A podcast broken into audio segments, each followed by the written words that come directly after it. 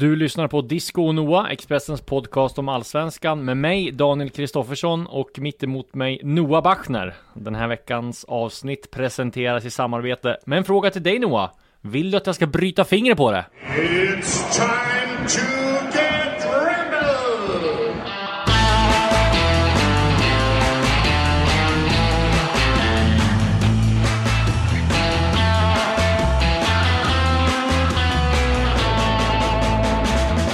Ja, har du något bra svar på eh, den frågan? Kan man eh, svara något annat än nej? Ja, eller det beror på liksom, när tänkte du göra det? För jag hinner inte just nu. Nej, men vi kan väl ta det vid framåt eftermiddagen här Ja. då, när vi båda har eh, en, en någon minut över. Ja, det känns som att, ja, det är ju knappt man har det just nu. Men, Exakt. eh, men, eh, nej men jag har eh, lite andra saker inbokade här så att Ja. vi kan, Nej, det vi kan känns kolla, kolla som imorgon. vi kommer från en hektisk period. Det är NHL-tempo på de allsvenska matcherna nu Ja, det är va? värre va? Det känns Ja. som att det enda skillnaden är att vi inte har conferences så att de måste plöja över hela landet varje dag.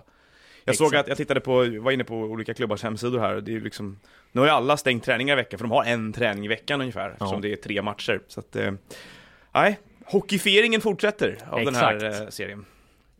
Men du, eh, polisen har ju varit ett eh, ganska återkommande ämne här eh, de senaste veckorna. Ja. Eh, jag var ju i Tyskland här för eh, och intervjuade Emil Forsberg i fredags. Ja, Och eh, jag fick ju, eh, va, blev varse om den tyska polisens hårda nypor. det är, eh, det är värre, det är värre där än här. Ja, men apropå det här är ju nästan lite för bra för att vara sant. Vi var inne på den här, eh, snackade om min Lasse Kongo-repa Turné längs- längs Folkungagatan. Ja. Och ehm, jag ska, eh, på väg till matchen eh, i Leipzig, mellan Leipzig och Bayern München, så ösregnar det i Leipzig i Östtyskland, eh, som sig bör. Alltså det regnade småspik. Och jag ehm, ja, var lite stressad och jag ville inte stå där och kom fram till eh, ett övergångsställe där det var rött. Eh, och jag orkade inte stå i regnet, så jag sprang mot rött. ja, Eh, det är ett brott mot ordningslagen. det är ett brott mot ordningslagen och det blev jag varse om för bakom mig så kommer en stor polis som kanske var två meter och ja, han måste nog ha tränat på gym hela sitt liv. Usch. Och eh, stannar Vadå, han, han står och väntar, står han och vakar bakom Nej dig men övergångsstället? det, det kommer en förklaring till det här. Eh, och han stannar mig så sa han så här. Du, eh, på engelska såklart. Du, du bröt precis mot lagen här i Tyskland. Jag bara va? För jag förstod liksom inte. Nej men du, du sprang mot rött. Ah, ja, oj, ja jag ber om ursäkt sa jag. Ja, eh, vi kan ju släppa sånt här. Vi brukar släppa sånt här och inte vara så hård om det här sker på natten eller när det inte är så mycket trafik. Men om du springer över ett övergångsställe en meter från en piketbuss och alla vi som sitter i bussen ser det, då måste vi nog lagföra det här. Jag hade inte sett piketbussen alltså som såg. Nej. Så att, ja, det, då liksom får jag komma med där till hans kollegor in i, i bussen. De är typ fem stycken som sitter i en stor buss, får stå och vänta där och, utanför. då, och frågade de, vill du ha en kopp te? Inte vill att du ska bryta fingret på dig? Exakt. Och det är tur att det inte var, det hade blivit ganska bra kort där. Jag står eh, omringad av tyska liksom, de, de hade ju liksom batonger och pistoler och de hade liksom, men de hade ju inte de riktade såklart. Utan, men det hade varit en sjuk bild. Ja, och så sa han, jaha, tänkte jag, fan nu. Försökte du köra en story på Instagram? Nej, jag var inte riktigt i det här För sjukt! Kolla Ja. på det här! Men i alla fall då så, ja det slutar ju med att de ska äh, bötfälla mig. Det är 10 euro man får i böter om man, om man, eh, så en hundring ungefär. Ja, Det är 120 spänn. Men kvitto, kvittoautomaten, det finns ingen kvittoautomat i bussen. Så att de får ringa till en annan patrull som är lite längre bort. Eh, och det kommer alltså en till piketbuss och eh, med kvittoautomaten och jag har fram 10 euro, ger polisen, jag får ett kvitto. Eh, och då bara, var kommer pengarna ifrån? ja, det kunde du inte förklara. Nej, exakt. De hade, fast, jag tejpat fast dem på kroppen. Nej. Men i alla fall, så att eh, jag blev, eh, ja, de tog ju inte mitt namn och de tog liksom in, inga, ingen identitetshandling. Så att det var väl ungefär som att få en parkeringsböter. Eh, 10 euro fattigare vandrade jag till matchen sen. Men en att, eh, upplevelse rikare. Ja, Eller hur? Du Ja. är ju lite tacksam att det här hände då. Du tycker att det är... Om du får välja, skulle det hända eller inte, så skulle du välja att det hände. Ja, man får ju en påminnelse om att man får stanna vid rött. Och när man har blivit förälder nu så kanske man... Ja, men det är väl bra Ja, att man fixar temat här är just det, att du går Ja. mot rött. Förra veckan var det med bebis, nu var det bara Exakt. själv. Eh, Det är... Men eh, vi spann vidare på polistemat Ja, precis. Det finns ju polis i ett annat land också som vi återkommer till lite eh, om en stund här. Men vi ska Mm. väl först avhandla eh, det som har hänt utanför den här veckans stora nyhetshändelse, det vill säga det som har hänt på planen. Där har varit Ja. en matchbonanza eh, senaste veckan och den fortsätter i skrivande stund. Jag tror att det är matcher redan nu på morgonen här, på Ja. onsdag när vi spelar in. Det känns som att det är matcher hela tiden. Eh, du var på eh, IFK Göteborgs eh, besök i Norrköping i måndags kväll var det? Ja, Eh, och där svenska stora flopplag tog emot stora succélaget. De har tänkt att nu är det väl ändå, räcker det väl ändå med det här. Nej, men jag är helt övertygad om att IFK Norrköping skulle vinna den matchen med tanke på att nu kommer de igång och de, hade hem, de har hemmaplan, konstgräs. IFK Göteborg kan väl inte fortsätta sin eh, segersvit, men det kunde de. Eh, och eh, man får väl ändå säga att de hade aningen flyt här. De har ju knappt ett skott på mål i eh, andra halvlek. Norrköping gör ju kanske sin bästa match, eller gör sin bästa match den här säsongen, men får inte till det. Och eh, Anestis i, i um, IFK Göteborgs målet gör ju sitt livs match och räddar ju både på mållinjen och med fötterna och med huvudet tänkte jag säga och han, de skjuter ju stolpen också så att men eh, nej, så här är det ju när lag som IFK Göteborg har flyt. Då självförtroende, då, då kan det straffa sig om vi inte gör mål på målchansen och det gjorde det. Ja, man tänkte, jag såg ju, de, de kom ju inte till riktigt i spelet. Jag såg, jag såg bitar av matchen. Eh, spolade förbi vissa stunder av den, men eh, man hörde efteråt där så pratade ju Poyas Bagge var ju inne på att utan Anestis idag så hade vi inte, eller ett lika uppoffrande försvarsspel. För det var ju, man får ju säga att även de, de hamnade väldigt djupt i planen, alltså de Ja. hamnade ju väldigt långt ner. Det å andra sidan tyckte jag var ett smart drag, för är det någonting Norrköping har haft svårt med så är det ju att luckra upp djupa försvar, att de blir väldigt sådär häst- hästskofotboll liksom, de står och trär bollen fram och tillbaka runt.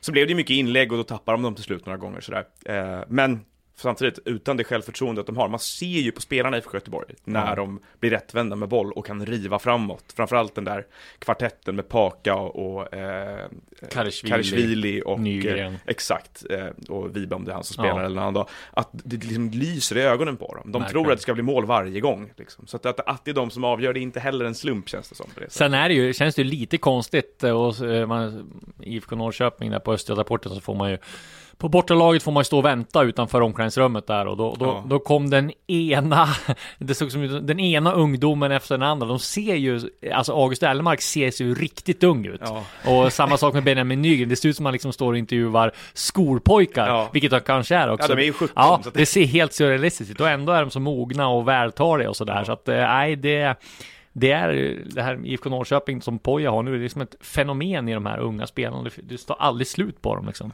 Det går fort i hockey. Ja, verkligen. Eh, IFK Norr- IFK Norrköping å sin sida har ju däremot problem nu. Ja, jätteproblem. Eh, en seger på åtta matcher, långt ifrån där de borde vara. Jens Gustafsson pratade efter matchen om att de ska inte utmana Malmö FF, men problemet är att just nu utmanar de inte Kalmar. Nej. Eh, det finns ju pengar i den här klubben, Ja. eh, men frågan Men är om det är det som är problemet. Nej, det känns inte så. Jag menar, hade det varit en Stockholmsklubb, eh, jag menar, vi har ju pratat här om att eh, supportrarna och vill läsa mer om Norrköping och att de hamnar i i skuggan, men nu är de kanske nog framförallt Jens Gustafsson ganska glad att de inte är i, i strålkastarljuset. Ja. Precis, för då hade han nog fått sparken. Eh, tror jag. Ja, det hade varit ett större tryck i alla fall. Verkligen. Det skulle förvåna mig om Norrköping gör en så, så hastig manöver i det här läget. Nej, jag tror inte heller att han får, men jag menar om, det, han, om han hade varit i en Stockholmsklubb så hade han inte kommit eh, undan tror jag med en seger på åtta matcher. Ja, för det är intressant, man kan ju översätta det där till, säg att en klubb hade satsat de pengarna som IFK Norrköping har Ja. gjort och haft den truppen till förfogande.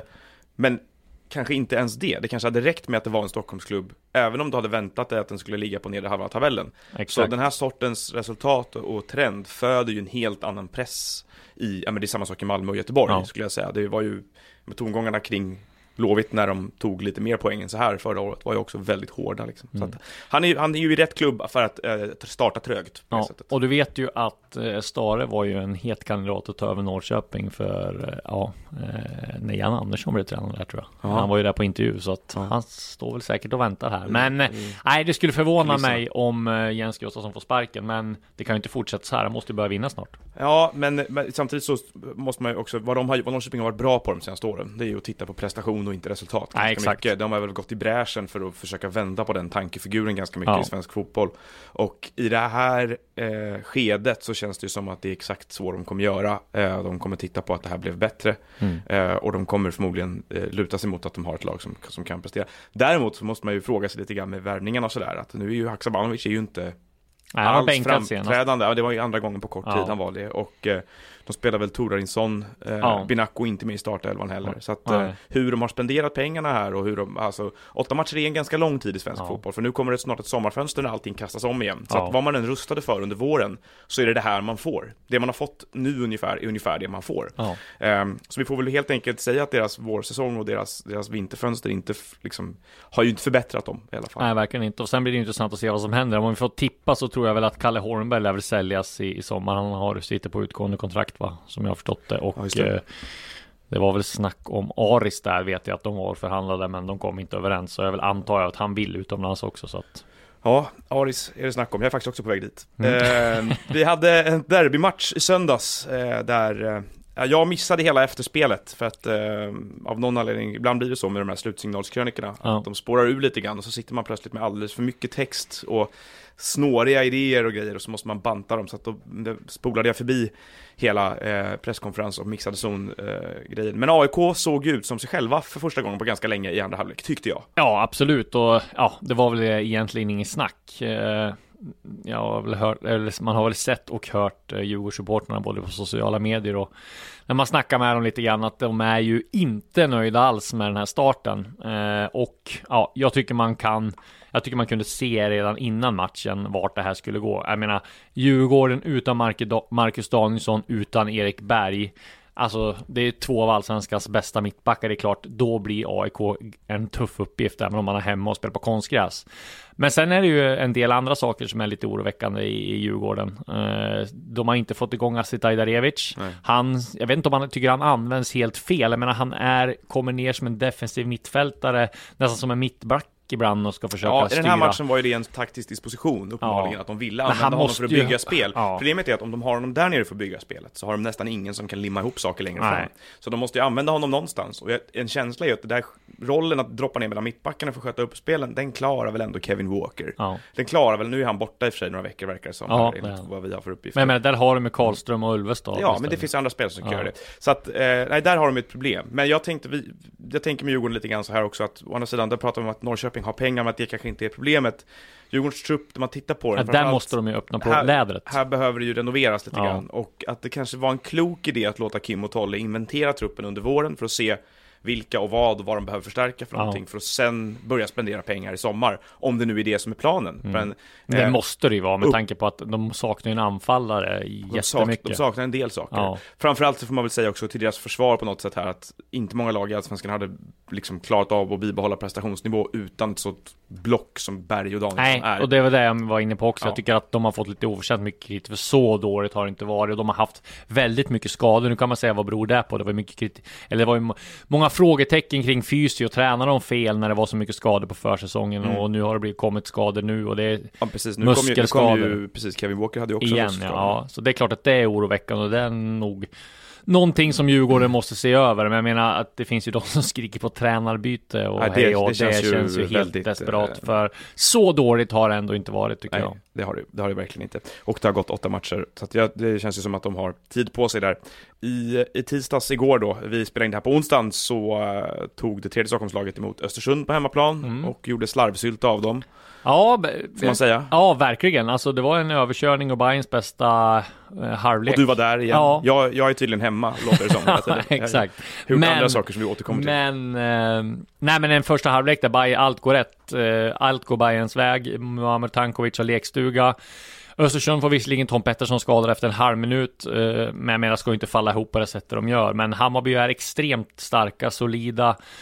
De eh, sprudlar av självförtroende och Tankovic, Djurdjic, Kjartansson framåt har ju stått för, ja jag tror att det är 12 eller 13 mål sammanlagt, om inte mer. Så att eh, de ser ju extremt vassa ut och jag skrev i min krönika här att Tankovic är bäst i allsvenskan just nu och ja, det står jag fast vid. Även om kanske Marcus Rosenberg är väl också Ja, det där är väl och han nosar. och, han och eventuellt eh, Paka som skulle kunna Mm, framföra ett argument för att de är i samma, Ja, ja, är samma form. Men jag håller nog med dig om att Tankovic av det man har sett i år har varit genom, genomgående den bästa spelaren. Nu har han börjat göra poäng också, Ja. sista matcherna. Det gjorde han ju inte lika stor utsträckning i början, även om han gjorde mål i premiären och sådär, Nej. så var det några matcher där han spelade väldigt bra, men kanske inte fanns med i, i målprotokollet. Vi ska ju Eh, ta en del silly nyheter också här. Han gjorde i och för sig mål borta mot MFF också va? Ja. Han har gjort poäng hela vägen. Ja, jag vet. Ja. Det är det jag menar. Vi ska ju ta lite silly nyheter här, i alla fall en. Mm, i, det, eh, i när vi kommer lite längre fram. Men Ja. Mohamed Tankovic så förhandlar de i alla fall, eh, försöker de förhandla Hammarby eh, om en förlängning. De Jaha. har ju bara ett år kvar tror jag. Ja. Så att eh, vi får se om det blir förlängning eller om det blir en försäljning. Och jag var väl inne på lite där också att det är ju helt eh, onödigt känns som att Bayern skulle sälja honom i sommar. Jag menar, då, vad, vad kan de få? Ja, I bästa fall, nej, de får aldrig Odilon pengar, 40 miljoner för en 24-årig eh, offensiv mittfältare, det tror jag inte. Men 20-30 då säger han har ett år kvar också. Ja, men 20, det är ju inte värt med tanke på att de har ju råd att behålla honom. Och så ska de hitta en ersättare som är lika bra, som ska spelas in i allsvenskan, som ska kunna vara anpassad till spelet, till, till det- ligan. Nej, Det, som känns skulle kunna stressa dem då är om han inte vill skriva på nytt avtal. Han Ja, vill det är ju, och men- han vill han hamnar i en Bosman-situation så gynnar det honom också. Mm, men jag menar, en större han De behöver ju inte vara så stressade när de har fått in 40, 43 miljoner Ja, för Odilon. De kan har- lägga rejäla pengar på Exakt. ett nytt kontrakt för Tankovic. Det är lite, lite, ja, eller att de kan till och med se att de får ett, kanske ett SM-guld eller en Europaplats eh, Genom att behålla honom. genom att behålla honom och sen se att han, att han får gå som bossman. Nu är inte det Mm. jättepopulärt bland Stockholmsklubbar att man går som bossman. Men alltså det var ju lite samma sak som Giffarna med Batanero. Att de Eller Djurgården med Kerim Rapi. Ja, men precis. Att de ser att de får en bra spelare istället. För att just en sån spelare som Mojo i hans ålder, hur bra han är och liksom den kvaliteten tror jag är svårt att, att hitta, även om du får in liksom 20 miljoner på banken. Ja, jag är beredd att hålla med. De, eh, när vi pratar om Hammarby så är det ju så att eh, de har, eh, fick mer smak för det här med att ta in provspelare från eh, Ja, ASEC i eh, Elfenbenskusten. Två spelare som är där nu, en som heter Ottara och en som heter någonting annat som jag precis hade framme här. Han heter så mycket som eh, Louis Bayere Junior som testas. Och eh, ja, du hade... ja, men jag snackade lite grann med Kindlund där och han sa ju det att är de inte såld för över 20 miljoner inom tre veckor så eh, skippar de Ja, Afrikaspåret. men det är helt rätt. Det var någon på skri- som skrev på Twitter bara, ah, det var någon som skrev ut, ja, um, Hammarby tar in en eh, provspelare från Elfenbenskusten. Är han såld än? Ja. Klar! Klar, exakt. Eh, det är... Eh, det, Ja. kan gå, det, går, det går som sagt fort. Ja, och man Eh, förstår ju att de, att de tar chansen och eh, Jaga vidare där. jagar ja. vidare. Ja, det- Odilon kom ju för, för övrigt in Just det. I eh, matchen mot eh, Östersund. Eh, Han började med en, två, en tvåfotare och drog en, en i Östersund, kom fram på kanten, slog en fantastisk passning och sen så vände han på en femöring och slog en en vänsterdoja, eh, 30 meters passning, en cross över till andra sidan. Så att, nej, han Han visade... kan ju saker. Ja, och det är det här man har snackat om också. Tänk om man hade gjort de här, de här insatserna i början. Ja. Eh, Då hade de kunnat få, Ja, kan det komma 10 000 miljoner? Eh, exakt. Det är, eh, nej men eh, det är ju också eh, fler och fler klubbar, det känns som att nu är det ju vad kommer hända med konkurrensen om spelare från de här klubbarna tänker jag? Ja. Alltså om, från ASEC är ju liksom en, en pool av talang i Elfenbenskusten, du har ett par klubbar i Kamerun, i Ghana, även Mm. Sierra Leone traditionellt sett, där ligan precis har startat upp igen efter flera års uppehåll och sådär. Där det känns som att ett par svenska klubbar har varit ganska ensamma om att leta spelare och haft säkert kontakter då med både agenter och Ja. andra som har kunnat hjälpa dem på traven. Med facit i hand här, vad, varför är inte klubbar från större ligor där och nosar? Varför? Men det är de ju. Men jag tror att det, är ju, alltså framförallt från den här ASEC som jag Ja. har, liksom, det kommer ett dokument här om Odilon snart. Mm. Där jag har pratat med mm, personer runt omkring honom och, och sådär och, och lite grann om den här ASEC. Där har ju den klubben har ju framförallt slussat spelare till Frankrike och franska ligan Mm. eh, med tanke på att de pratade språket och alltihopa. Och, d- men där är det ju mycket tuffare att lyckas. Så att det har ju liksom blivit kanske att du har... Det är en bra medelväg för att Ja, gå via. Sverige. Ja, Mm. exakt. Eh, så att eh, det, det finns ju väldigt mycket klubbar som är där. Men, men Den här eh, akademin ska vi säga då, den har ju fostrat eh, Kolo Touré, Mm. eh, Salomon Kalou, mm. Didier Sokora, Yahya Touré och Emmanuel Eboué, bland annat. Eh, så att den är ju, den är väldigt välrenommerad. Ja, de hade, haft, hade även ett samarbete med belgiska Beveren eh, Ja. en gång i tiden, som Mm. ju därifrån flera spelare sen, både Kolo Touré och Eboué tror jag gick därifrån Ja. via till, till eh, Premier League sen. Så att det kanske är då Allsvenskan som är den nya kanalen in i den europeiska fotboll för dem. Ja, vi ska, vi ska ta den exakta prislappen för Odilon också. Vi Mm. har ju skrivit här ehm, i, när, vi, när jag avslöjade, när Expressen avslöjade um, övergången som skrev att de får bra mycket mer än eh, 30 miljoner och att de kan få över 40 miljoner om alla bonusar går in. Det stämde ju korrekt, eh, Mm. men det var ju ja, lite mer än så. Bra mycket mer än 30 miljoner. Alltså, de fick 4 miljoner euro i en engångssumma. Det är alltså 43 miljoner som Hammarby får direkt och sen kan det stiga till 55 om alla de här bonusarna och prestationsbaserade bonusarna fa- faller in. Och då är det alltså, de får mycket pengar om Klubb vinner ligan, en bonus. Om de går till Champions League, eller om de går, och så får de lite mindre om de går till Europa League och så liksom är det baserat på matcherna som Odilon spelar. Och sen har Hammarby en vidare försäljningsklausul på 10%. Och det här är också Oskar Månsson på Fotboll Stockholm skrivit en del om eh, Mm. prislappen, ska vi säga. Det är ju eh, den tredje dyraste försäljningen i Allsvenskans historia. Ja, det blir ju, no, det blir ju det om, Om bonusarna går in, ja. ja. Men det är inte säkert att det För blir så. annars är Sigurdsson dyrare, eller? Ja, framförallt är det väl Toivonen va? Toivonen, eh, från eh, Malmö Malmö till PSV. PSV, precis.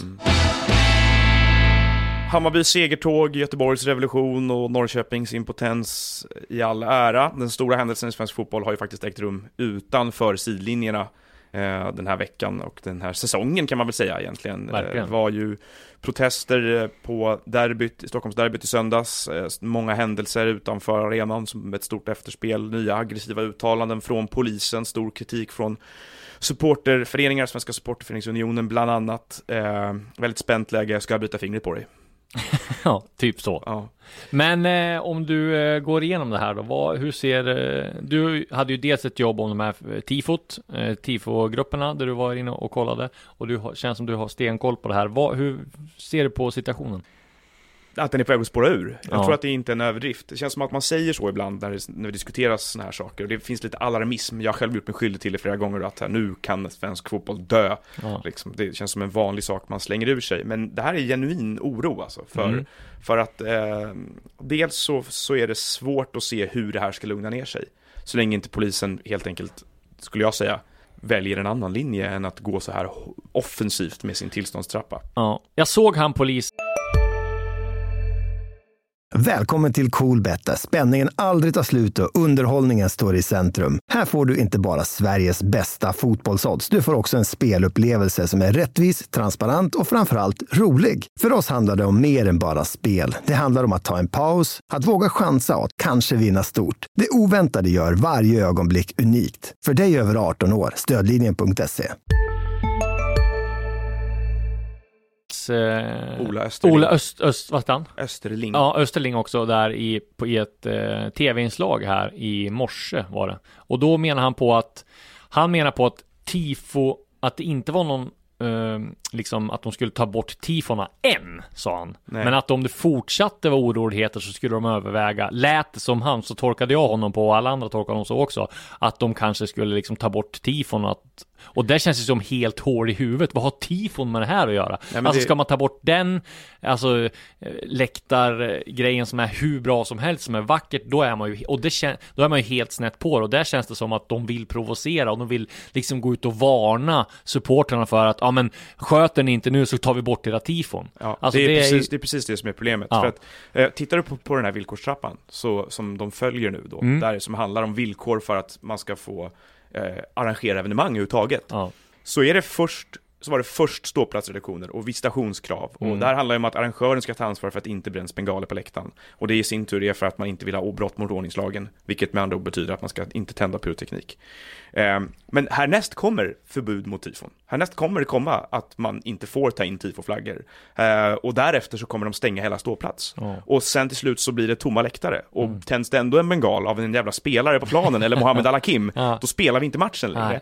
Så att det är det, det, det jag menar med att det här är liksom sluttande, verkligen Ja. sluttande. Och eh, jag såg, jag, jag tycker man kan liksom också eh, fråga sig retoriken här, för som du säger att det är implicita hot om vad som ska komma sen. Mm. Det är samma sak eh, från flera håll i polisen nu, man använder ord eh, och ett sätt att uttrycka sig på som bara spär på polariseringskänslan och som Mm. jag tror gör att även om du lyckas komma åt problemet med pyroteknik på kort Mm. sikt så eskalerar du problem på massa andra håll. ja, Du har redan nu ska undergrävt ett förtroende för polismyndigheten hos svenska supportrörelsen och det kan Mm. få problem på lång sikt för dem. exakt. Så att det där är ett jätteproblem. Jag tycker man också måste titta lite högre upp i eh, hierarkin här. Så jag har försökt eh, i dagarna här få tag på i synnerhet eh, idrottsminister kulturminister och demokratiminister Ja. Amanda Lind. Mm. Men eh, fyra, fem olika gånger har jag framfört samma fråga till Ja. eh, pressekreterare där om att jag vill prata med henne. Vad får svar? varför. Att det inte är henne jag ska prata med. Först Okej. hette det att hon inte hade tid i två Nej. dygn. Eh, hon, ja, det fanns, hon var upptagen. Eh, och därefter att frågorna bättre ställdes till inrikesminister Mikael Damberg istället. Mm. Eh, och Tyvärr- jag tycker det är konstigt. Ja. För att jag tycker att eh, det här är frågor som rör fotbollen som kulturyttring också. Mm. Det är, är det inte i grund och botten polisens uppgift att till exempel skydda kulturyttringar? Ska Nej, inte polisen lägga, för i botten här ligger ju ett, ett syfte att polisen ska lägga mindre resurser Mm. på att skydda eller bevaka eller ta hantera fotbollsevenemang. Mm. Är det inte deras jobb att lägga resurser? Jo, Borde verkligen. inte den politiska resursfördelningen från politiskt håll vara att, ja men lägg mer resurser på det här Jo, men det- var det inte lite oroande här redan från början när vi inte fick någon renodlad idrottsminister? Jo. Det är ju det som är, De tyckte jag det, också. kä- känslan har varit ganska länge att man struntar i den här. Ja. där. Vi, eh, Man knuffar in den Ja. tillsammans med andra grejerna. Och då när det är någonting som rör svensk idrott Ja. så är det ingen som vill prata om det nej, riktigt. Eh, så nu eh, för sig, försöker prata med, med Mikael Damberg här som ändå har mer att säga om polisens agerande i det hela. Mm. Men det här är kulturfrågor, det är Absolut. demokratifrågor och Ja. det är idrottsfrågor. Och att man då inte kan få en kommentar från, från eh, att det är sån kompakt tystnad som det är Ja. från eh, ministerhåll där, det tycker jag är ganska bekymmersamt. för Tanke, framförallt med tanke på att situationen är på väg att eskalera. Verkligen. Sen så kan man ju fråga sig,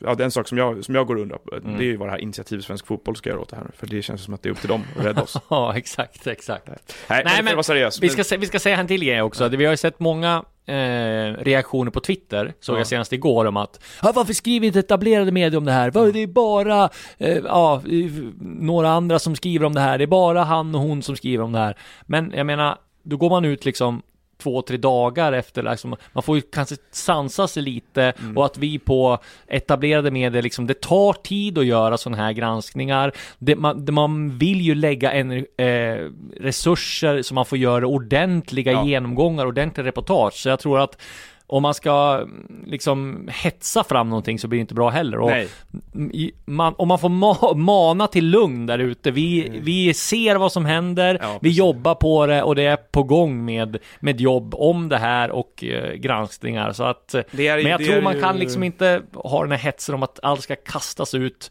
på en gång liksom. Men Nej. sådana här granskningar tar tid om man ska göra riktigt bra och eh, det och kommer. so- Sociala medier kan också ge en felaktig bild av vem som bryr sig och hur mycket. Eh, att man inte retweetar allt eller kommenterar allt eller förfäras högljutt över allt i stunden betyder inte att man struntar i det. Exakt. Men eh, ja, nej men det här, jag måste säga det att besöken hos, eh, jag var ju och träffade AIKs tifogrupp här Mm. i fredagskväll.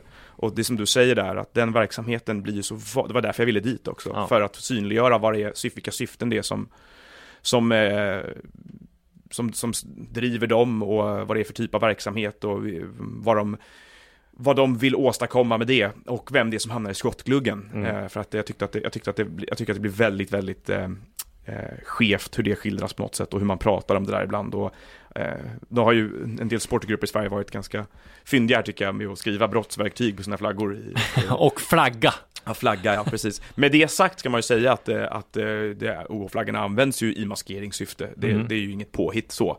Men då kan man fråga sig om fler förbud mot tillåtna saker i vägen och, och gå framåt. Nej, precis. Men samtidigt finns det säkert en problematik också som jag tänkte på att vad är supportrarna villiga att offra? Vilka steg är de på väg att ta tillbaka? Det har pratats om att man vill jobba för någon form av legaliserad pyroteknik, Mm. men det har svårt att se liksom. Det Det ju... har dock förts på tal av politiker Ja. tidigare att det skulle vara aktuellt. Ja, jag vet, men jag tror ju att många supportrar inte liksom, då försvinner den här liksom, vad ska man, Ja, självständighetsuttrycket. Exakt, ja. självständighetsuttrycket för själva, liksom Rörelsen. supportrarna har ju liksom den, det ingår ju liksom i supporterkulturen att vara mot alla, man ska vara, ja men lite Ja, så är det ju ja, faktiskt, att ja. och det på gott eller ont, men det känns inte som att om vi skulle le- legalisera pyroteknik och ha, eh, vad ska vi säga, eh, ja, legala bränningar, att man bränner bengaler på på liksom en ett viss utsatt tid som vi, de har i Danmark till exempel. Ja, precis. Jag tror inte det skulle... eller, eller en separat tifo, Skulle- eller en separat bengalläktare. det exakt. skulle nog inte Tror du att alla accepteras. skulle acceptera det? Nej, man Det- vill, man vill ju ha friheten. Precis. Det är den man vill åt här. Exakt. Det är ett frihetsuttryck. Exakt. Men därför tycker jag också att det finns ett sorts demokratiuttryck i det hela. Ja, ja. Och eh, sen så här, jag tyckte Anders Almgren som är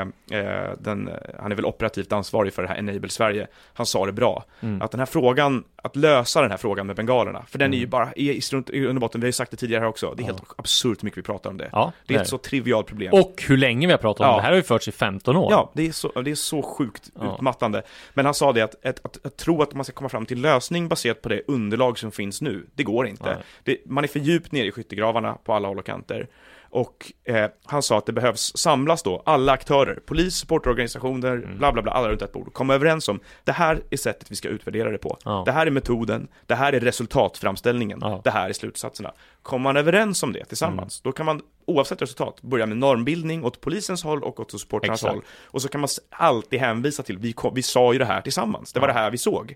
Eh, istället för att då polisen gör någonting och säger på supportrarna, hur har ni gjort här? Nej. Eller att supportrarna säger, "Sjö, det är ingen fara, ingenting brinner någonsin. Och säger polisen, ja men kolla det var någon som brann i Kroatien, eller Ja. de, det hände någonting där. Så det, blir, det där blir väldigt konstigt.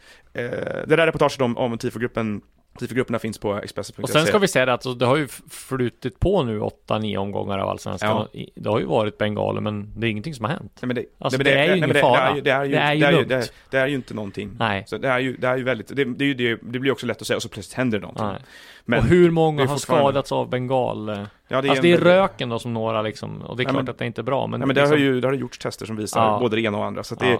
framförallt har det gjorts tester som visar att i arenamiljöer så finns det ingen större fara med ansinröken. Så att det, det är knepigt. Eh, Vi även- får återkomma till den här frågan va? Ja, även Sportbladet har ju publicerat jättemycket eh, i den här frågan eh, i helgen. Eller? bara kolla var det var någonstans här. Nej, nej vet du vad? De jobbar nog säkert också Ja, på de, det. Kanske. de krigar på. Ja. Ja, medan jag är ute och, och jagar ministrar, Disco, så eh, du jagar ju, eh, inte ministrar, men du jagar nyheter. Ja, Vad precis. händer egentligen? Nej, precis. Vi har lite eh, att rapportera här angående Daniel Sundgren till Aris i Grekland. Det har ju skrivits före av bland Aftonbladet att han skulle vara klar och har skrivit på. Eh, Det har han inte gjort. Eh, Däremot har klubbarna skrivit på med varandra nu överens om en övergångssumma på knappa 2 miljoner och Daniel Sundgren är också överens muntligen med Aris och förväntas åka ner och skriva på kontraktet i juni. Så att eh, till 99,9% säkerhet så blir det en övergång här i sommar för Sundgren. Då får Aris äntligen en svensk spelare. Ja, precis. Vilken lycka det måste vara där. Ja, verkligen. De Fucking har finally. väl Daniel Larsson, va? Ja, han är där, ja. Han är där, just det. Men de har ju jagat fyra, fem Samt- stycken. Samtliga Ja. registrerade spelare i Sverige. Exakt. Men eh, det är väl eh, lite skönt för Sundgren då att få den där flytten till slut då. Ja, Ja, ja det är han- han väl väl värd. Ja, det här verkar som att han har haft sikte på att komma utomlands ganska Ja. länge. Aggressionerna i, i den grekiska ligan kommer ju höjas till... eh, Ja, det känns som en fotbollskultur där han... Eh, men han kommer passa bra. in där, Ja, va? visst. Eh, han hade ett otroligt utbrott på domaren i, sam- på i derbyt, såg du det? Ja, Eh, var någon, bollen som, in- de- det blev inte hörna eller sånt Nej, där typ. Och det var, ja, det var som att han hade blivit uppsagd på sitt hyreskontrakt mitt i natten. Exakt. Typ. Så såg han ut. det var Seb Larsson som slängde väggen där. Ja, verkligen. Se- Seb, ja. hans han framstår ju som en mes känslo, jämfört. ja, hans eh, känsloyttringar är mer liksom uppgivna och liksom fan. Men Sundgren är mer liksom ska slå på det typ. Ja, ja, det är... Lite så. Visst. Men eh, det gillar vi. Vi gillar ju Ja. att det Jag- ska visas känslor. Ja, vi, vi jobbar ju i en industri som, där känslor är ganska välkommet. Ja. Vi har ju en omgång som eh, pågår, eller en ständig omgång. Ja, jag vet inte riktigt. Eh, är Allsvenskan slut snart? Det känns nästan så. Som Ja, som att det här NHL-tempot. Eh, håller på men det är ganska kul också, för det är ju matcherna man, man vill åt. Absolut. Den kommande omgången då som eh, spelas här, spelade första matchen Hammarby-Östersund, som sen vi, det här är onsdag kväll då, Mm. så är det ju en rad matcher, en lång rad matcher, bland annat Helsingborg-AIK, eh, Falkenberg-Djurgården, eh, Elfsborg AFC Eskilstuna, Sirius Giffarna. och Häcken-Kalmar. Kalmar som tog en bra seger hemma mot Helsingborg här senast. Ja, men det har varit väl ganska väntat tycker jag, för jag tycker Kalmar har spelat bra mycket bättre eh, än vad de har fått poäng för och Ja. skulle ju ha vunnit premiären mot Sirius fast man torskade. De eh, fick eh, 1-1 mot Hammarby. Mm. Eh, kanske hade de lite tur där, men de ändå, jag tycker ändå att... Nej, de har eh, haft flera matcher ja. där man känner att de har förtjänat, jag håller med dig. Eh, och har här, gjort väldigt bra nyförvärv. här- Aliti, han... eh, här ska sägas att, att eh, Helsingborg gjorde en bra match. De Mm. skapade riktigt mycket andra halvlek och Lukas Jonsson gjorde en, rikt- Johansson gjorde en riktigt bra match i Ja. Kalmars mål. Men så damp ju bollen ner framför Viktor Elms fötter på slutet Ja. och så fick de då kanske en seger som var inte lika supervälförtjänt. Så att det, Nej. det jämnar väl ut sig på något sätt. Exakt. där. Ehm, Och lite cred till Magnus Persson där också som har... Ja, men fått ihop det gjort bra. fått bra hittills. Rasmus Elm tyckte jag var strålande, Ja. framförallt defensivt. Eh, Han ser bättre ut än han har gjort sedan han kom tillbaka nästan. Eh, vi, vi har ju däremot, omgångens stora match är ju då eh, Göteborgs eh, guldjakt som Ja. går vidare mot Malmö FF på hemmaplan. Verkligen. Och det, det känns ju som en pangmatch i det här läget. Det kunde inte önska sig ett bättre möte i den här omgången. Vem hade kunnat tro att den här utvecklingen för IFK Göteborg Nej. innan, innan eh, säsongen började?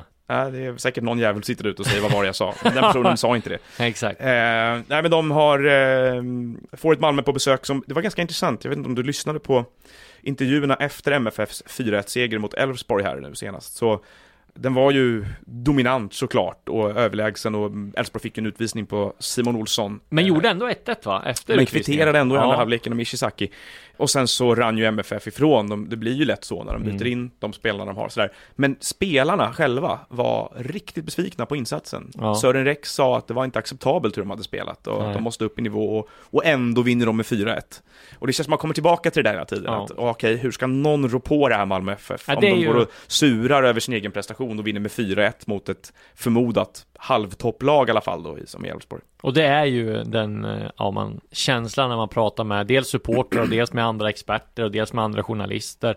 Så är ju det liksom att, ja men det här vinner Malmö. Ja. Malmö vaknat nu, nu kommer de liksom. Vem ska rå på Malmö? Och, ja, hittills finns det ju ingenting som talar för att de ska rasa ihop eller att de inte ska vinna SM-guld. För jag tycker att är det något lag som har övertygats förutom Hammarby, som jag tycker spelar kanske den mest underhållande fotbollen i Allsvenskan hittills tillsammans med IFK Göteborg Ja. så, så är det ju Malmö och där får man ju se det mer, det som är mest imponerande är att de har ju inte fått igång maskineriet. Ändå så känns det som att de kör över Men det är, sån, lagen. det är sån otäck kvalitet, inte om du har sett Christiansens mål här från helgen. Det är ett långskott Ja, som sitter exakt, via stolpen ja. in.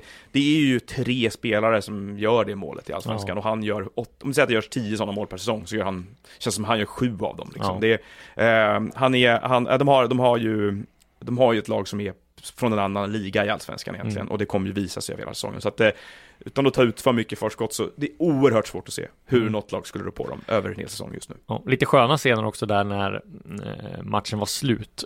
Uh, Yver Rössle går och instruerar Tror att det är Christiansen hur han ska spela och liksom de hade en, en minut där han stod och gestikulerade liksom in, innan de skulle liksom gå till fansen och fira. Men de, Så- det kanske tyder på att han inte heller var nöjd. Nej, precis, hur och det var ju så. Och sen så stod han där och det var som att han hade en taktisk genomgång och sen bara hoppade han på honom och kramar honom och, och sen kramar om honom och sen går de och eh, firar med fansen.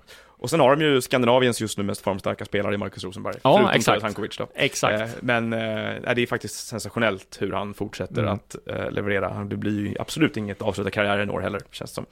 Eh, Nej, han är ju helt eh, knäpp om man lägger av nu. Han måste ju Ja. köra. Det är one more year Ja, hela tiden ja. efteråt. Han kan ju inte sluta få spela fotboll när man är sådär bra. Han ställer upp på omval. Ja. Det och få- tacka ja till landslaget igen så har vi en anförare. Precis. In med Rosenberg och ut med Berg kanske. Ja, gud, vilken tänk diskussion som skulle uppstå. eh, Örebro möter Norrköping och det är ett- tycker jag är den näst mest intressanta matchen Ja. kanske den här omgången av två skäl. Det ena är då att Norrköping måste, måste, måste, måste, måste, måste vinna nu. Ja. Och det andra är att Örebro vann borta mot Giffarna Ja, och gjorde en sjukt. riktigt bra match. Och, det var ju ett helt hjälplöst lag man såg mot Hammarby veckan innan. Ja. Som plötsligt vaknar till här och framtvingade till massa byten i startelvan på grund av skador och skavanker Ja. på spelare. Jake Larsson som är sju år gjorde två mål. Det, det, ja, men det är ju, eller, ja, Ja, han heter vi kan Jake. kalla honom för Jake. Ja, Jake. Jacques Larsson gjorde två mål. Ja. Eh, så att plötsligt så finns det lite positiva signaler Ja. eh, i Örebro som man kände att så här, ja, hur ska ni överleva här var det Nej. tänkt. Ehm, och det är kanske helt fel läge för Norrköping att åka dit och möta dem då känns det som när de kommer från en sån Ja, insats. det är ja, de kommer vara riktigt pressade. Ja. För här, oavgjort här, då, nej, och förlust framförallt, då kommer det blåsa hårda stormar och kalla stormar kring eh, Östgötaporten. Men sen Ja. är det ju, ja, stora besvikelser får vi säga är Giffarna hittills va? ja, Eh, som förutom Norrköping. Ja, torskar hemma mot Örebro när de hade chansen att vinna där och sen har de Sirius borta nu på naturgräs. Det är ju inte det lättaste. Nej, nej det, Och det där är ju framförallt försvaret som har sett bedrövligt ut. Paconata som kommer från Serie A som var en hyllad värvning har inte alls fått till det. William Eskelinen har varit darrig. Batanera har varit bra men har dragits med skadeproblem och nej, det klarar inte Giffarna riktigt. Mot Örebro så hade de ju faktiskt typ sin bästa startelva på planen också. Mm. Det var ju mot Kalmar så saknade de, bytte de ut Batanero och Kalenius på grund av skador. Ja. Men här, och Batanero fick ju även gå av mot Häcken tror jag. Men här var det ju faktiskt eh, ett, ett, fu- ett, liksom ordinarie Giffarna som Ja. föll med 2-0 på hemmaplan. Ehm, det man undrar lite med GIF Sundsvall, eh, eller som jag undrar lite grann, är ju eh, dels om lagen lärde sig möta dem lite grann under förra säsongen, att det är svårare för dem i år, alla vet hur de ska spela. Ja. Men det, det, det, som, du- som är det uppenbara som du säger, försvarsspelet. Jag tittade på lite siffror i det här eh, scoutingverktyget Y-scout som jag använder ibland. Ja. Eh, som vi har ett, ett Som klubban också använder. som klubbarna använder Ja. också. De, alla har ju olika mått för vad som är vad och sådär. Ja. Men om man kollar på eh, vad som kallas expected goals conceded, alltså hur många mål de borde ha släppt in. Så borde Giffarna släppt in mest mål i Allsvenskan Mm. eh, vid det här laget. Alltså, eller borde är det inte. Det, nu kommer Nej. folk anmärka på formuleringen där också. Ja. Men de har högst expected goals conceded av alla lag i Allsvenskan. Och det är ju inte ett bra tecken överhuvudtaget. Och det kanske också syns då i att det blir lite poröst bakåt sådär. Där syns också att Kalmar faktiskt, där ser man tydligt att Kalmar har underpresterat sett till, eller fått inte för med sig resultaten. Jag måste bara ta en grej eh, ta, eh, om eh, Giffarna här. Jag stod och väntade på mm, en taxi hem från Tele2 Arena när jag stötte på Alexander Axén. Vi stod och snackade där. Och då kommer Örebros supporterpolis. Och eh, när de hade mött Giffarna så var det tydligen stök. Alltså det var bråk Ja, mellan. GIF-supportrar och Örebro-supportrar. Och där hade ju Och Giffarna varnat polisen. Ja, och det hade, de har tydligen bråkat tidigare. Ja. Alltså vad är det som händer? Jag har väl aldrig varit med om att GIF-supportrarna skulle slåss, alltså vad, vad, vad kommer det ifrån? Det här alltså, jag har ingen aning. Det börjar bli en riktig Vi, och vilka slåss liksom? Alltså det är Nej, det är- askonstigt. Nej, den är... Och det kanske inte väldigt, kanske Örebro, ett Stock... Nu är ju liksom. dina hemtrakter här, men ett Stockholmsperspektiv är ju att sånt här håller inte ni på med också. Nej, men det är väl så. Lite Men, så är eh, det. men Nej, tydligen. Det var ju det var ju väldigt upprörda, upprörda toner där, för att just eftersom jag tror att klubben hade varnat polisen om Ja. att det, det var bråk förra året, det kan bli bråk Ja. Så vad vi kan vänta oss nu då, det är helt enkelt att det match returmötet spelas eh, inför tomma läktare med 79 poliser och 15 hästar runt omkring. Det är, Exakt, det är så vi lägger resurserna. Det är, eh, brukar räcka gott och väl. Ja, på tal om Giffarna, det finns ju en annan grej som hände den här veckan också, som jag i alla fall plockade upp, Ja. eh, som var ganska rolig. Det var ju att eh, Roger Fransén eh, pratade i en intervju här om hur det var att lämna laget han tränade i tre och ett halvt år tillsammans med Joel Cedergren. Ja, Eh, och han, han sa så här då till Sundsvalls Tidning i veckan att ja, där och då kom det som en chock egentligen. Jag var inte förberedd på det. Det var egentligen Daniel Kristoffersson på Expressen som ringde mig och sa att jag skulle få sparken dagen efter. Det var så jag fick beskedet. Säger Roger Franzén. Eh, Jag fick den där- Han gästar GIF-podden ska Ja. vi säga, då ska vi credda ordentligt här. Eh, vad, fa- vad fan har du gjort här? ja jag fick den där skickad till mig av farsan faktiskt. Ja. Eh, jag kommer ihåg det där. Eh, det var, jag hade fått reda på att de skulle sparka Roger eh, om det blev förlust mot Örebro. Jag tror de förlorade, eller om de inte vann. Jag tror det var något sånt. Och eh, de förlorade och jag skrev eh, artikeln då att eh, Roger Fransén riskerar sparken, kan sparkas imorgon. Eh, och eh, jag ringde upp honom och han var ganska sur och tvär. Han, Men var har du fått det här ifrån?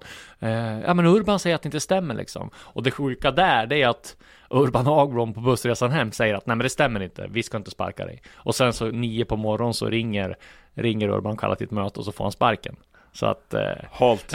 ja. Det är riktigt halt. Men eh, nej, eh, ja, det, så kan det gå till. Du fick bli fall guy emellan där Ja, det var... Du vet det att var, det finns många sådana här managementkonsultfirmor som jobbar heltid med att sparka folk? Om du vill byta bransch någon gång.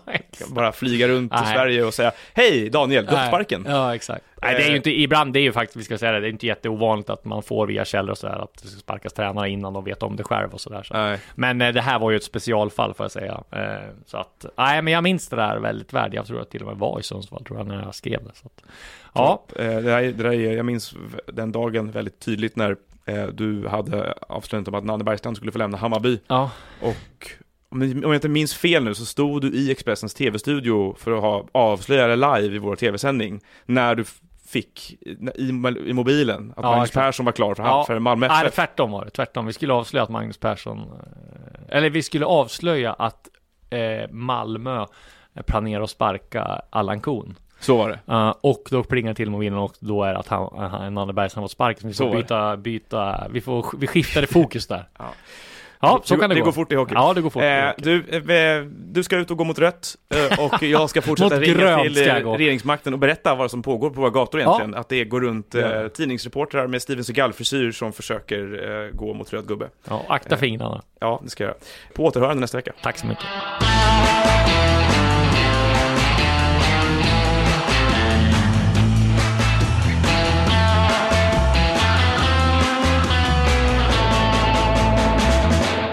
Du har lyssnat på en podcast från Expressen. Ansvarig utgivare är Thomas Mattsson. Hej, Ulf Kristersson här. På många sätt är det en mörk tid vi lever i. Men nu tar vi ett stort steg för att göra Sverige till en tryggare och säkrare plats. Sverige är nu medlem i Nato. En för alla, alla för en. Har du också valt att bli egen? Då är det viktigt att skaffa en bra företagsförsäkring. Hos oss är alla småföretag stora och inga frågor för små. Swedeas företagsförsäkring är anpassad för mindre företag och täcker även sånt som din hemförsäkring inte täcker. Gå in på swedea.se företag och jämför själv.